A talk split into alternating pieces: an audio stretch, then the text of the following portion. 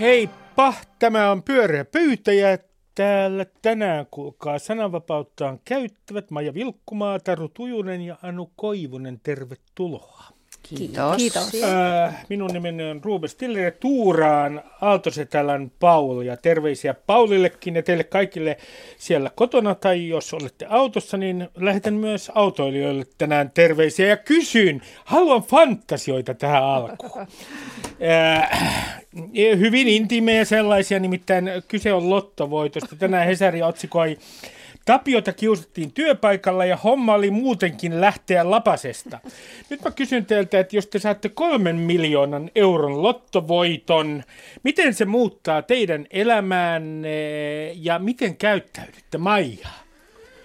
Mä oon miettinyt tosi monta kertaa siis joka on hassua ottaa huomioon, että mä en lotannut kuin ehkä kerran elämässäni, mutta silti mä aina välillä mietin, että, koska mä mietin sitten myös, että mikä olisi se raha, jolla mä suostuisin tekemään niin kuin lähes mitä vaan jotenkin rikkomaan kaikki periaatteeni, niin tota, se on suunnilleen tuossa kolmes miljoonassa. Onko? Joo. Tämä on erittäin hyvä tietää. tota noin. Kaikille tiedoksi. Myyllä kappaleeni McDonaldsille ja niin edelleen. Kolme miljoonaa kun laitat tiskiin. Mm. Koska sillä saa niin maksettua asuntolainan pois, ehkä ostettua jonkun sijoitusasunnon, laitettua hieman hyvän tekeväisyyteen, Kuinka ehkä, monta prosenttia hyvän No pitäisi, jos olisi kolme miljoonaa, niin laittaisin muutama sata tuhatta ehkä johonkin niin kuin vaikka Unicefille ja sitten Suomen punaiselle ristille esimerkiksi vedin hasusta, koska mun täytyy sanoa, että mä en ole tätä hyvän asiaa niin paljon miettinyt kuin näitä muita asioita. Tämä, tämä, tämä on historiallinen lähetys. Tässä on, nyt, tässä on nyt tämä kolme miljoonaa se, millä voidaan ostaa Maija Milkkuan mielipiteet. Oma, ää, Kyllä. Oma kyllä. rajani on siinä, että sanotaan 50 tonnin huippeilla. Mitä sanoo Taru? Jos saisi kolme miljoonaa. Joo. No tota, No varmaan mäkin maksaisin asuntolainan pois ja ehkä hankkisin jonkun sijoitusasunnon tai jonkun muu sellaisen. Ja, ja, tota, ja, ja ähm, mä, en ole, mä, mä huomaan, että mä oon miettinyt tätä tosi vähän, mutta se johtuu myös siitä, että mä en ikinä lottoa. Että ehkä se jotenkin, jos lottoisi useammin, niin tulisi pohdittua tällaisiakin asioita. Sitten mä kyllä sijoittaisin startuppeihin. Mm-hmm. Että musta se olisi niinku kiinnostavaa, että, että tota, johonkin sellaisiin startuppeihin, jotka tota, tota, tota, olisi mun mielestä jonkun semmoisen kiinnostavien uusien innovatiivisten maailmaa parantavien juttujen äärellä, niin, niin mä laittaisin Paljonko rahaa. hyvän tekeväisyyteen? No pitäisi sitä tietenkin hyvän tekeväisyyteenkin antaa rahaa. Se on ihan selvä asia. Jos on kerran paljon rahaa, niin miksi sitä ei voisi antaa myös hyvän tekeväisyyteen. Mutta, tota, mutta niin kuin sanoin, tämä menee ehkä mullakin sit siihen, kun mä en ylipäätään kauheasti miettinyt tätä lottohommaa, kun se ei kuulu mun arkirutiiniin, niin, niin, tota, niin en ole miettinyt sitä summaakaan, mutta hyvän tekeväisyyteen harvat, laitetaan. Harvat ovat, harvat ovat. Ää, Anu, ole hyvä. Tuota, tää, var, varmaan siis, jos sitä ryhtyisi järkevästi miettimään, niin aloitettaisiin juuri asuntolainoista ja sijoitusasunnoista ja näin, mutta et siis mä, et mä, mä en myöskään ole lottoaja, mutta siis tämä herättää tämä kysymys. Mä olen niin kiitollinen, että mä sain ensimmäistä kertaa elämässäni vastata tämmöiseen saan vastata tämmöiseen kysymykseen, niin kuin se valtava vapauden kaipuu, mikä tavallaan liittyy siihen rahaan. Että se ajatus Totta. siitä, että se raha toisi jonkinlaista mm. vapautta ja riippumattomuutta. Jos on 50 ja toivoo, että on elämässä vielä vuosia jäljellä, niin vapautta työmarkkinoilla ja se, se, se, se, se on niin kuin se kanava, joka tästä avautuu kyllä. Että ehkä mä alan unelmoida ja ehkä mä, musta tulee vielä lottoajakin. Ihmeitä saattaa tapahtua. Ja kuten huomasimme, Maija mielipiteet siis ostetaan kolmella miljoonalla, minun mielipiteet itse asiassa 20 tonnilla, sekin riittää. Siis jos, Mu- jos palkkaa mulle tarjoaa, niin kolme miljoonaa ei riitä, koska sitten menee verot. Että tuota toi, toi Okei okay, Maija, tämä tulee aivan selväksi. Ja ensimmäisen aiheen esittelee Anu. Ää, toista iltaa eilen. Tänään on kolmas päivä Ylen, Ylen vaalitenttejä, jotka siis ää, iltauutisten jälkeen presidenttiehdokkaat saavat kukin puhua seitsemän minuuttia. Sitten asiantuntijaraati arvioi onnistumista ja teknistä suoritusta ja taiteellista vaikutelmaa ja, ja sitten on tentti. Ää, ensimmäisenä oli Paavo Väyrynen maanantaina vuorossa, se ja Vaaherkumpu tenttasi ja eilen oli Laura Huhtasaari – vuorossa ja Kirsi Heikkel tenttasi ja, ja äh, tänään on ehditty jo keskustella siitä, että tuliko Laura Huhtasaari epäoikeudenmukaisesti kohdelluksi, koska tentti oli varsin kova, niin kuin oli Väyrysenkin tentti, se ja Vaaherkumpu tenttasi. Ja mä itse olen niin kuin tavallaan heräsin pohtimaan tätä lukiessani näitä erilaisia eilisen tentin jälkeisiä kommentteja sekä, sekä tuota, ää, journalistisesta mediasta että somesta. Heräsin miettimään niin kuin sitä, että mitä me halutaan vaalitenteiltä, että mitä me odotetaan niiltä, mitä me odotetaan erityyppisiltä silloin, kun kahdeksan istuu rivissä tai silloin, kun yksi istuu tentattavana. Ja, ja mä itse siis pidin Kirsi Heikkelin, myös se ja Vaiherkumpun tenttiä, mutta erityisesti eilen, eilen istuin katsomassa ja, ja ihailin siis Kirsi Heikkelin ammattitaitoa ja toimituksen tekemää taustatyötä ja siis sitä, että toimittaja keskittyneesti yrittää pysyä asiassa, kysyy jatkokysymyksiä, ei luovuta sinnikkäästi. Tämä on niin kuin BBC-hyve ja mä niin kuin huomasin, että mä sellaista journalismia kaipaan, kaiken semmoisen tunnelmajournalismin ja vastakkaina, niin kuin nyt on meillä tässä tämmöinen taistelupari ja missä olet eri mieltä tämän ehdokkaan kanssa. Kaiken tämän puheen rinnalle tämmöistä kovaa haastoa. Mutta mä huomaan, että mä en ole ollenkaan, että kaikki ajattele samalla tavalla, niin mä kysyisin pyöreältä pöydältä, miten, mitä te odotatte, mitä te haluatte, minkälaisista tenteistä te tykkäätte? Mitä, mitä te olette mieltä Laura Huhtasaaren kohtelusta? Kohdeltiinko häntä epäoikeudenmukaisesti? No mä oon vähän sitä mieltä, että jos on presidenttiehdokkaana, niin sitten tota, pitää varautua vastaamaan niin kuin kaikkiin kysymyksiin ja, ja sillä siisti. Ja, ja musta kaikki sen puhe, ihan sama mistä se tulee Huhtosaarelta tai Huhtasaar, niitä, jotka ei kannata Huhtosaarta, niin puheet sitten jotenkin siitä, että oliko kysymykset oikein tai väärin, niin on musta niin kuin aika yhdentek- yhdentekevä keskustelu. Eli sul, minä teen tämän nyt selväksi, koska sinä olet ollut presidentinvaalikampanjoissa ja kaikissa muissa vaalikampanjoissa. Eli turha, sun, Tuijosen periaate on seuraava, turha itkeä. No mä oon vähän sitä mieltä, että turha itkeä joo. Että, että musta kaikkeen pitää varautua vastaamaan. Että ehdokkaan homma on tosi kova homma. Ja, ja kaikkia niitä, jotka asettuu missä tahansa vaaleissa ehdokkaaksi, on se sitten presidentinvaali tai on se osuuskaupan vaali ja kaikki siltä väliltä, niin mun mielestä niin kuin kaikkia ehdokkaita pitää tukea ja tsempata ja, ja, ja arvostaa sitä, että on lähtenyt siihen mukaan. Ja, ja tota, ja, si, Mutta siihen kovaan hommaan kuuluu se, että et, et asettuu myöskin niin kuin arvioitavaksi. Ja sen, siinä arvioidaan sitä, että onko sen luottamuksen arvoinen vai eikö ole. Ja silloin siinä kysellään monenlaisia asioita. Ja sitten niin kuin, niin kuin jotenkin sit jälkikäteen kauhean niin kuin spekulaatio siitä, että, että oliko kysymykset oikein tai vääriä, niin, niin on musta aika yhden tekevä keskustelu. Miten sanoo Maija? Joo, musta se oli niin kuin tosi hyvä se tentti mä nimenomaan tuon Huhtasaaren katoin väyrystä en ehtinyt kunnolla kuin ihan vähän silmäillä. Mutta tota, siinä oli musta jotenkin se, se oli tietenkin tiukka, heikel, mutta se oli musta ihan loistavaa erityisesti Huhtasaaren kaltaiselle ja miksei Väyrysenkin niin tota, populistiselle ehdokkaalle, joka paljon vetoo niin kuin tunteisiin ja usein ehkä toistelee sellaisia aika semmoisella ikään kuin jopa tällaisella maalikolle tuntuu aika semmoisella pinnallisella tasolla pyöriviä asioita. Ja tota noin, sitten, että niihin oikeasti pureudutaan. Mulle esimerkiksi tämä Ottavan sopimuksen, niin kuin sen todellakin sen niin kuin tarkentaminen, että mitä se tarkoittaa tämä maamiinakielto tai siitä sopimuksesta irtautuminen tai mitä tahansa tässä, niin oli musta tosi valaisevia myös, myös minulle ihan niin kuin asiana. Ja sitten siinä, mikä mua jotenkin sitten kuitenkin helpotti, että siitä ei tullut semmoista, että nyt toimittaja kiusaa ehdokasta, mulle ei tullut siis ollenkaan sellainen olo, vaan että tällaista poliittinen journalismi on ja sitten sitten vielä auttoi se, että ilmeisesti yleisö käsittääkseni oli nimenomaan täynnä Huhtasaaren tukijoita. Mutta tämän, tämän yleisön läsnäolo, joka muuten hyvä, ettei se repinyt pelihousujaan mm. lopullisesti, kun, kun oli kysymys Väyrysen tentistä. Mitä mieltä olette siitä, että sinne on otettu nämä kannattajat mukaan sinne studioon? Onko se teidän mielestänne hyvä asia?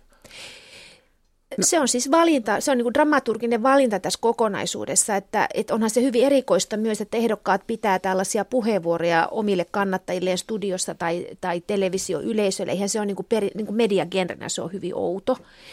Et, et se, se on niin kuin ikään kuin, että saat puhua ilman keskeytyksiä, sitten arvioidaan vähän niin kuin taitoluistelussa – ja, ja, ja sitten sen jälkeen tulee se kova tentti, että tämähän oli kuntavaaleissa eka kerran tämä konsepti. Ja mun mielestä juuri tässä kehyksessä se kova tentti toimii tosi hyvin, koska siellä saa olla myös niin kuin se hurraahuutojoukko. Mm, Muuten mun mielestä journalismia ei ole ikään kuin se, että, että media asettautuu kampanjaorganisaatioiden palvelukseen, vaan että, että median tehtävänä on olla siinä välissä, koska sitten on kosolti niitä tilanteita, joissa kansalaisten on mahdollista kohdata ehdokkaat ja kampanjaorganisaatiot.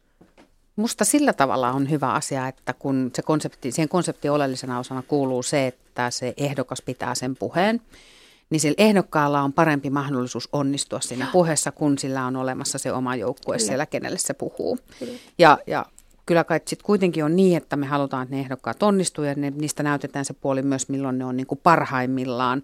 Ja, ja siihen se, niin kuin se ehdokasjoukon läsnä oleminen niin, niin on tärkeä osa. Ja sillä tavalla se toimii hyvin. Mutta mä oon Anun kanssa samaa mieltä siitä, että sen jälkeen tosi tiukka tentti. Niin, niin sopii siihen konseptiin myös erittäin hyvin, koska sitten sulla on annettu mahdollisuus olla niin kuin parhaimmillasi omien, omisi, omiesi edessä, niin kuin poliitikot usein silloin on parhaimmillaan. Ja sitten sut pannaan niin kuin tiukkaa journalistiseen niin kuin pressiin, jossa sitten katsotaan sitä asiaosaamista ja katsotaan sitten niin kuin arvoja ja, ja pohditaan mm. maailmankuvaan liittyviä kysymyksiä ja tällaisia. Ja sitten samaan aikaan vielä, kun ollaan tiukassa pressissä, niin samat tavallaan puheenvuorot, jotka aiheuttaa ehkä jopa silmien pyörittelyä toimittajissa, niin saattaa aiheuttaa valtavat standing ovationsit siinä yleisössä. Et siinä tulee todella hienosti, niin seisovat aplodit, että, että se oli tota noin, mun mielestä siitä tulee nimenomaan dramaturgisesti hienosti, että miten tavallaan täsmälleen sama puheenvuoro mm. voidaan nähdä eri tavoilla. Mutta se oli te, te... poikkeuksellisen hyvä. Niin, ja, mutta että olennaista on mun mielestä, että yksi kysymys, joka nyt on noussut, on se, että pitäisikö toimittajien toimia suhteessa ehdokkaisiin niin, että toimittajat ikään kuin pohtis, millaisia reaktioita kysymykset aiheuttavat kannattajissa.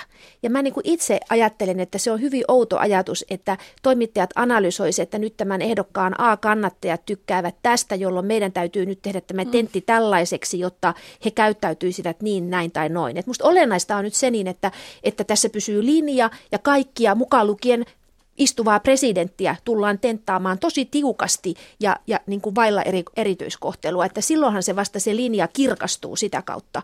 Nyt me ollaan nähty vasta kaksi kahdeksasta. Mutta Taru Tujunen, kun olen itse harkinnut seuraaviin presidentinvaaleihin menoa, tulen olemaan aivan ylivoimainen. Niin, se on ja sinä tulet olemaan muuten minun kampanjapäällikkö. Sekin niin, on aivan selvä. Se on aivan, aivan selvä asia. Minua, mä oon ottanut tämän Väyrysen tyylin. Niin tuota, kysyn sinulta, että miten ehdokasta pitää, voiko lyhyesti selittää, miten ehdokasta pitää valmistella tällaisen vaalitenttiin? Se toki riippuu paljon niin kuin ehdokkaista, että ehdokkaitakin on erilaisia ja ehdokkaiden niin kuin tietysti henkilökohtaiset ominaisuudet ja luonteenpiirteet ja niin kuin se halu itse valmistautua siihen tenttiin ratkaisee sen. Mutta kyllä mun nähdäkseni ammattitaitoisen kampanja organisaation tehtävä on pitää huoli omalta osaltaan esimerkiksi siitä, että äm, isoja, suuria, yllättäviä kysymyksiä ei voi tulla, koska niin kuin on pohdittu etukäteen sitä, että mitä mahdollisia kysymyksiä siellä nyt esimerkiksi noustaan ja voidaan porukassa sitten miettiä, että miten niihin tulisi vastata. Kampanjan tiimin tehtävä on niin kuin auttaa sitä ehdokasta niin kuin kaikissa mahdollisissa tilanteissa, myös siinä, kun mennään tosi tiukkoihin paikkoihin. Ne on tosi stressaavia tilanteita, kun mennään mennään suoraan tota, lähetykseen ja, ja sun pitäisi olla parhaimmillaan ja vakuuttaa äänestäjät ja miljoonat ihmiset katsoo ja muuta, Ni, niin jotta se, jotta se, niin kuin, se onnistuisi se tentti ja muuta, niin, niin sen kampanjatiimin tehtävä on, on tehdä kaikkeensa, että se ehdokas pärjää.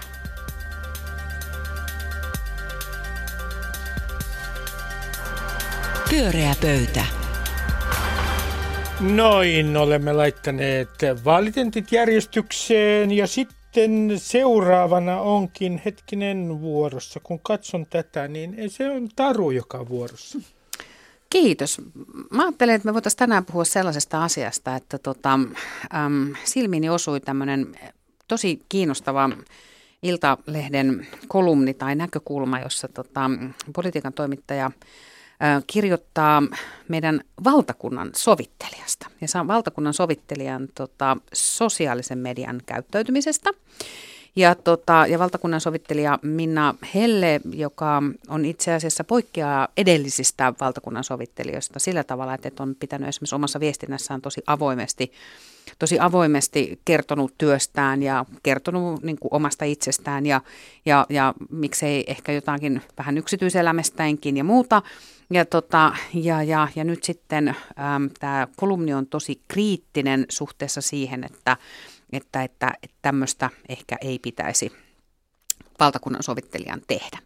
Ja, tota, ja, ja tämä kolumni itsessään on niinku asia, niinku toinen asia, mutta se mikä mua tässä kiinnostaa, niin mua kiinnostaa tässä se, että mikä on, onko, onko niin, että meillä on jotenkin – instituutio tai virkamies nimeltä niin kuin valtakunnan sovittelija, jolta me edellytetään tietynlaista viestintää tai tietynlaista kommunikaatiota, ja, ja johonkin pisteeseen asti voidaan ajatella, että tämä on hyvä, tämä on muuttunut, tämä on mennyt parempaan suuntaan, mutta sitten tulee vastaan joku sovinnaisuussääntö tai joku, joku piste, jonka yli ei saa mennä, koska sitten ollaan sit sitä mieltä, että tämä menee nyt liian pitkälle ja tämä instituutio ei ikään kuin taivu tämän tyyppiseen kommunikaatioon ja viestintään. Ja, ja, tota, ja tässä on musta sellainen mielenkiintoinen niin kuin ristiriita, kun samaan aikaan me tiedetään, että me seurataan megajulkiksia maailmalta siellä samaisessa Instagramissa ja likipitään yhden tekevää. Mitä ne sinne laittaa, niin ne saa aina miljoonia tykkäyksiä. Että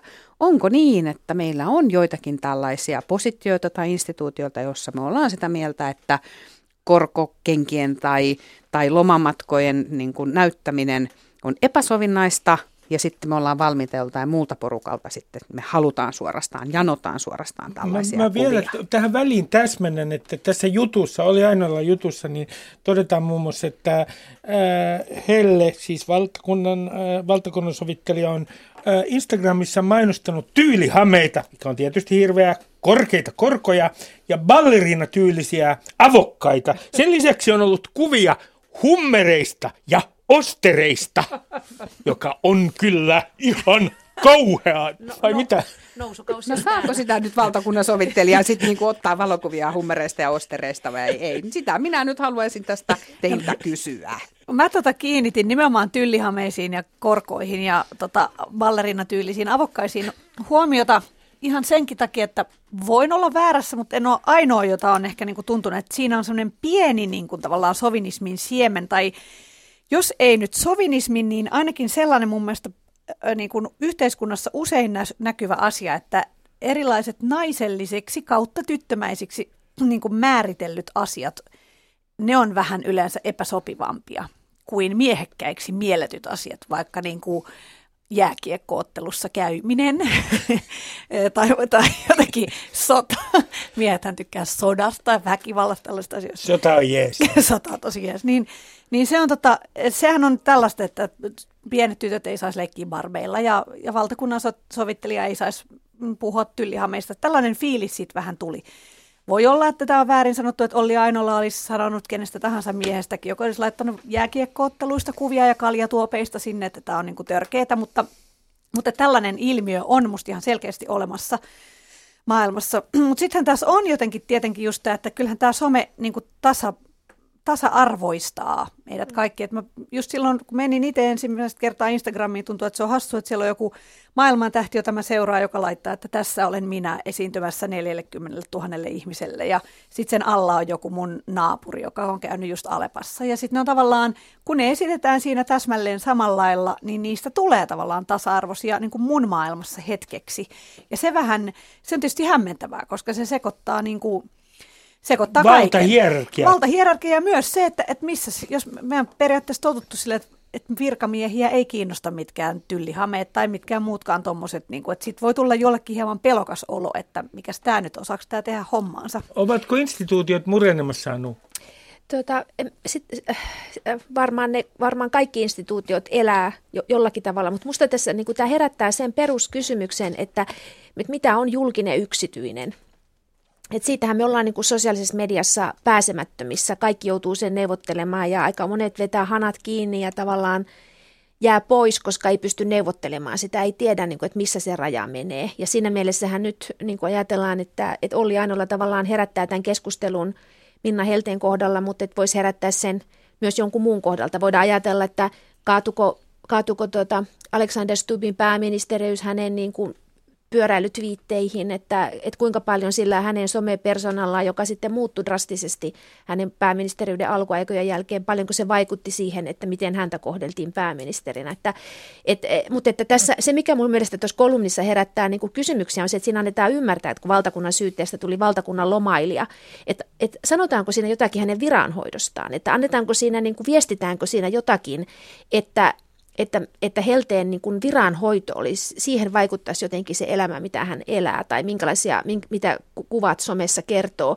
Ja se jää mun mielestä vihjailun taho, tasolle. Että se oli musta ehkä sen, niin kuin, ää, pa, pa, pa, pa, tämä mä, ihan, mä olen ihan samaa mieltä, että tässä on tämmöistä niin kuin, gynofobiaa tai, tai, tai, so, tai, tai sovinismia, na, na, Naisvihaa. alen, ale, ale, ylenkatsetta niin kuin naisellisia asioita kohtaan, mutta että yli ja ohi sen, niin mun mielestä siinä on tämmöinen ikävä sävy. Mä en tiedä, tunnistitteko te sitä?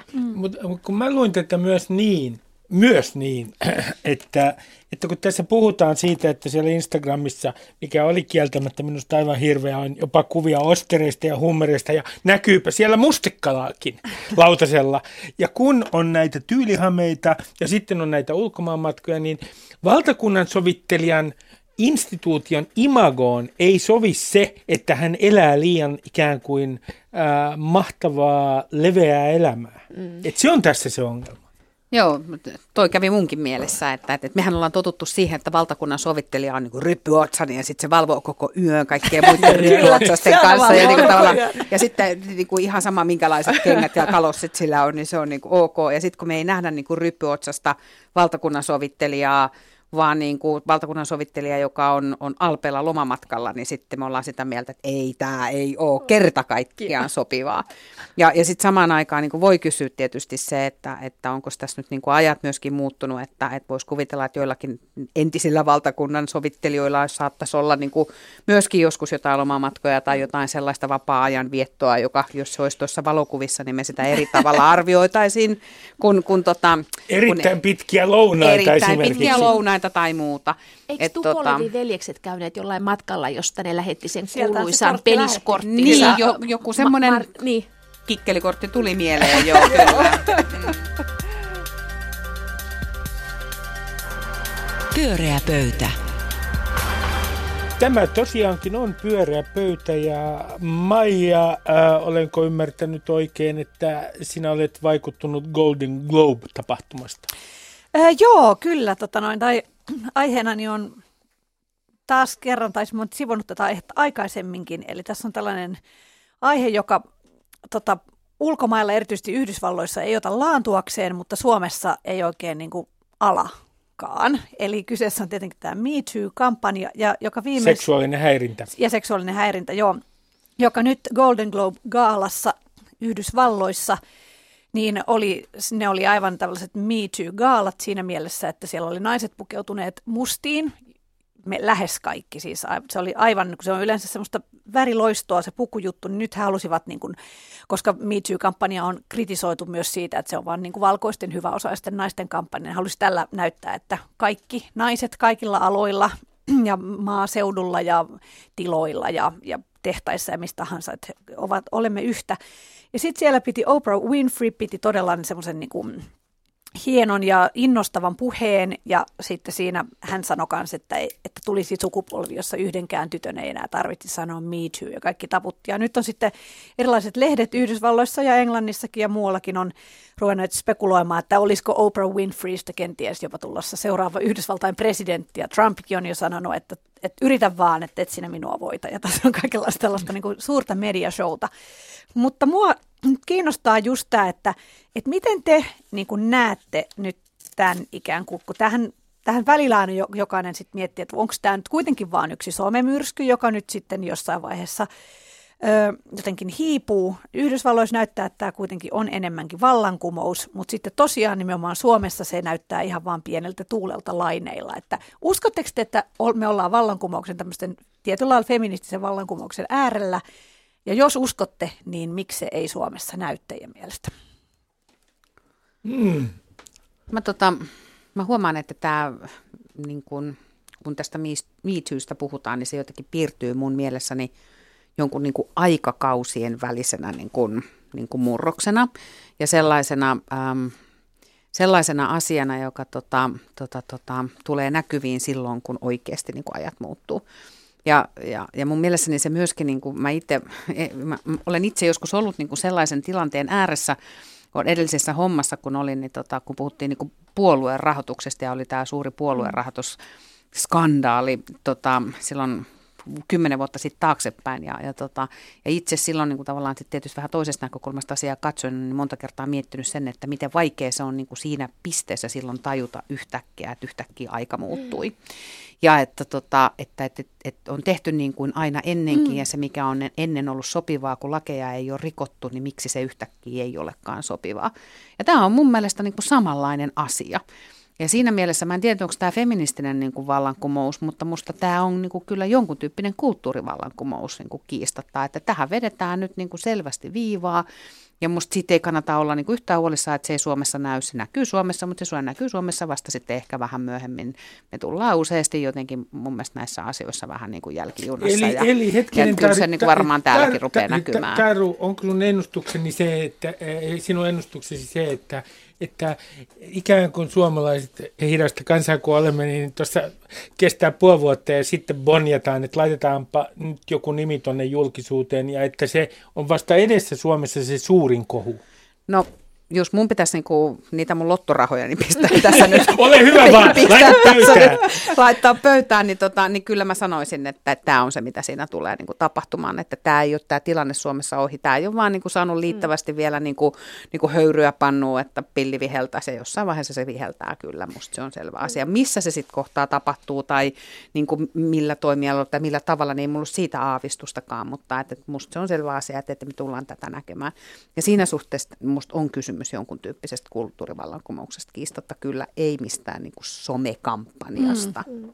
Joo, mä ajattelen kanssa, että tässä on niin kuin, äh, mä, mä haluan myös uskoa siihen ajatukseen, että joku, joku, joku murros on, on käsillä. Se, että, että mi, miten ikään kuin näitä, miten tätä kysymystä käännetään politiikaksi tai konkreettiseksi muutokseksi tai toimintaohjeiksi tai siksi, että miten näihin kysymyksiin voidaan tarttua, niin sehän sitten edellyttää sitä askelta ikään kuin siitä somekampanjasta siihen, että erilaisissa paikoissa on ne sitten ammattiyhdistyksiä tai työpaikkoja tai mitä yrityksiä, ää, mit, mitä tahansa, niin niissä ikään kuin ihmiset vaatii tämän asian huomioon ottamista. Ja, ja sehän on hidas prosessi, mutta että mä oon kyllä aika vakuuttunut myös siitä, että ei tämä ihan hevillä – ikään kuin vaimene, mutta että se on totta, että Suomessa se, se näkyy ehkä siinä, että sitten kuitenkin nyt puhutaan, että jotenkin se eduskunta jaksaa nyt kiinnostaa, että se pääsee tällä tavalla niin kuin uutiseksi, että kuinka monta siellä on kokenut häirintää ja tehdään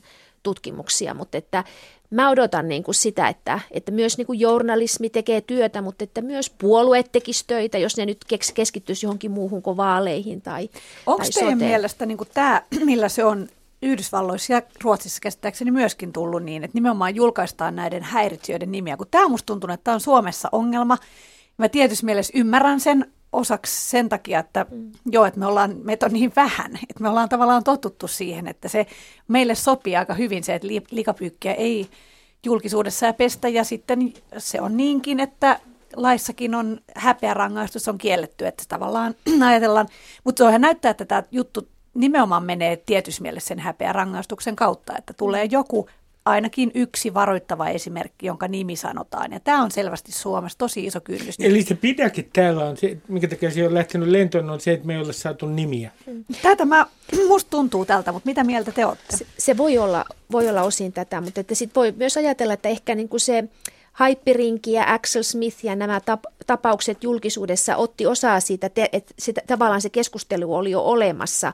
Plus ja, Hyperinki vielä kohdistui väärin ihmisiä, jotka oli viattomia. Tästähän niin, tulee, tulee just joo, tämä ongelma. Kyllä, ja sitten, kyllä. sitten on se kuuluisa kalapuikkoviiksi juttu, joka, joka niin kuin hiljentää lehdistöä tehokkaasti edelleen. Joka oli Helsingin Sanomissa. Joka oli Helsingin Sanomissa 2008. Ja se, her, se niin kuin monet, monet, monet mediat katsoivat, että siinä te, toimittiin väärin, vaikka toimittajathan lopulta vapautettiin kyllä kaikista syytöksistä. Ja siis Tomi Metsäketo. Niin, niin totta, just, kyllä. Et niin, niinku, että et, et, ei unohdeta sitä, että et meillä itse asiassa on yksi nimi, mutta et, et varmaan niinku jotenkin me Tomi koetaan... Metsäketo on kantanut kaikki synnit. Niin, siis niinku, että me ehkä jotenkin ajatellaan nyt niin, että tässä kontekstissa Tomi Metsäketo on ikään kuin jotenkin liian pieni nimi, että nyt me haetaan jotenkin ehkä sitten mm. semmoista... Niinku, niin hänellä niinku, ei ole oikeastaan valtaa. Niin, että, se, että haetaan toisen tyyppistä niinku, hahmoa. Pyöreä pöytä. Saimme kaikki maailman äh, asiat järjestykseen. Ja kysymys teille, hyvät kuuntelijat, jota voitte miettiä koko viikon, on seuraava, jonka Maija sanoi tuossa ohjelman alussa. Nimittäin se, että millä hinnalla te olisitte valmiit muuttamaan kaikki mielipiteenne? Kuinka paljon pitäisi tulla rahaa teidän pöydällenne? Aivan, voikaa hyvin.